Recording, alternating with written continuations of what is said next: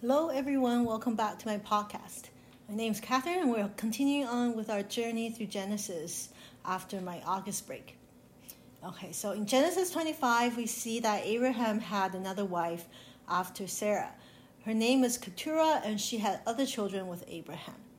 It is very unlikely that Abraham had a wife after Sarah died, so we can assume that Abraham and Sarah had separated after the almost sacrifice of their son Isaac.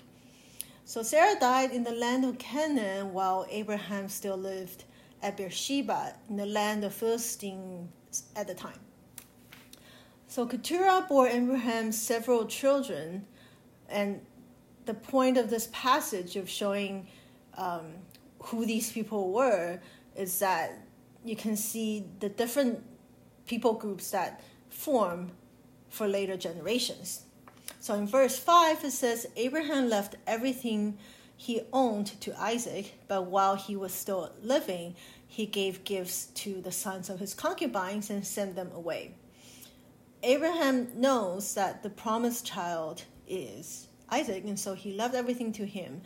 But however, he did not forget to give to his other children, unlike what happened to um, Hagar. So it is recorded that Abraham lived 275 and breathed his last. He died at a good old age, a man, an old man, and full of years. He was gathered to his people, and um, this sentence does not mean that he went back to the land of war. Uh, what it really meant was that um, back then, when people died, that people believe he was reunited with his family in the underworld. So his sons, Isaac and Ishmael, buried him in the cave of Machpelah near Mount in the field of Ephron's son of Zohar the Hittite. And this was the field that Abraham bought when Sarah died, and they were buried together in the same grave. So at this point, it looks like there were no, uh, there was no enmity between Ishmael and Isaac, and they were able to bury their father peacefully after Abraham died. Then the next section that we see is that the list of Ishmael's sons. Um, Ishmael also had 12 tribal rulers according to their settlements and camps. So in verse 12, we see that this is the account of the family of Ishmael, the son of Abraham, through Hagar, Sarah's Egyptian servant. Verse 13 says, Here is a list by their names and clans of Ishmael's descendants. The oldest was Nebil Baoth, followed by Kedar, Adbeel, Mibsam, Mishma, Dumah, Massa, Hadad, Tema, Jetur, Naphish, and Kedemah. So these 12 sons of Ishmael became the founders of 12 tribes named after them and listed according to the places they settled and camped.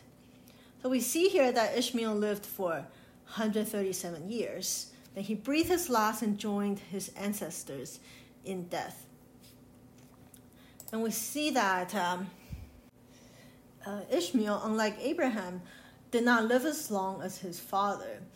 Uh, so it, did, it, said, it didn't say that he lived 12 years like Abraham did. And from their ages, um, I feel like their 100 years is probably more like our middle age, kind of like our 50. And then so Abraham who almost lived to 200 years, um, just like what the Bible said, he lived a good long life. And Ishmael lived 237. And my personal guess, there's no um, other literatures talking about this, but from reading the scripture, I feel like maybe he lived to like our 60 or 70 years old. So he did not live a long life like his father did. And as we see these verses, it is interesting to note that in verse 18, uh, his descendants settled in the area from Havilah to Shur, near the border of Egypt, as you go toward Ashur. And they lived in hostility towards all their brothers. So we see that although there was no strife between Ishmael and Isaac, Ishmael's descendants were hostile towards um, the rest of Abraham's descendants, or more likely their own brothers. Okay, so um, the word hostility can also be translated to east. So they lived likely to the east of um, Isaac's descendants, and they were also very hostile. Okay, so and here we see that Ashur is um, actually referring to the Assyrians who were close by, as we already see here. And the Assyrians were the ones who destroyed the northern kingdom of Israel later on in the book of Kings and Chronicles. Okay, so today I will stop here and I will continue on the journey of Abraham's descendants, Jacob and Esau, next time because I want to spend more time on that story or narrative. Okay, thanks for listening and see you next time. Goodbye.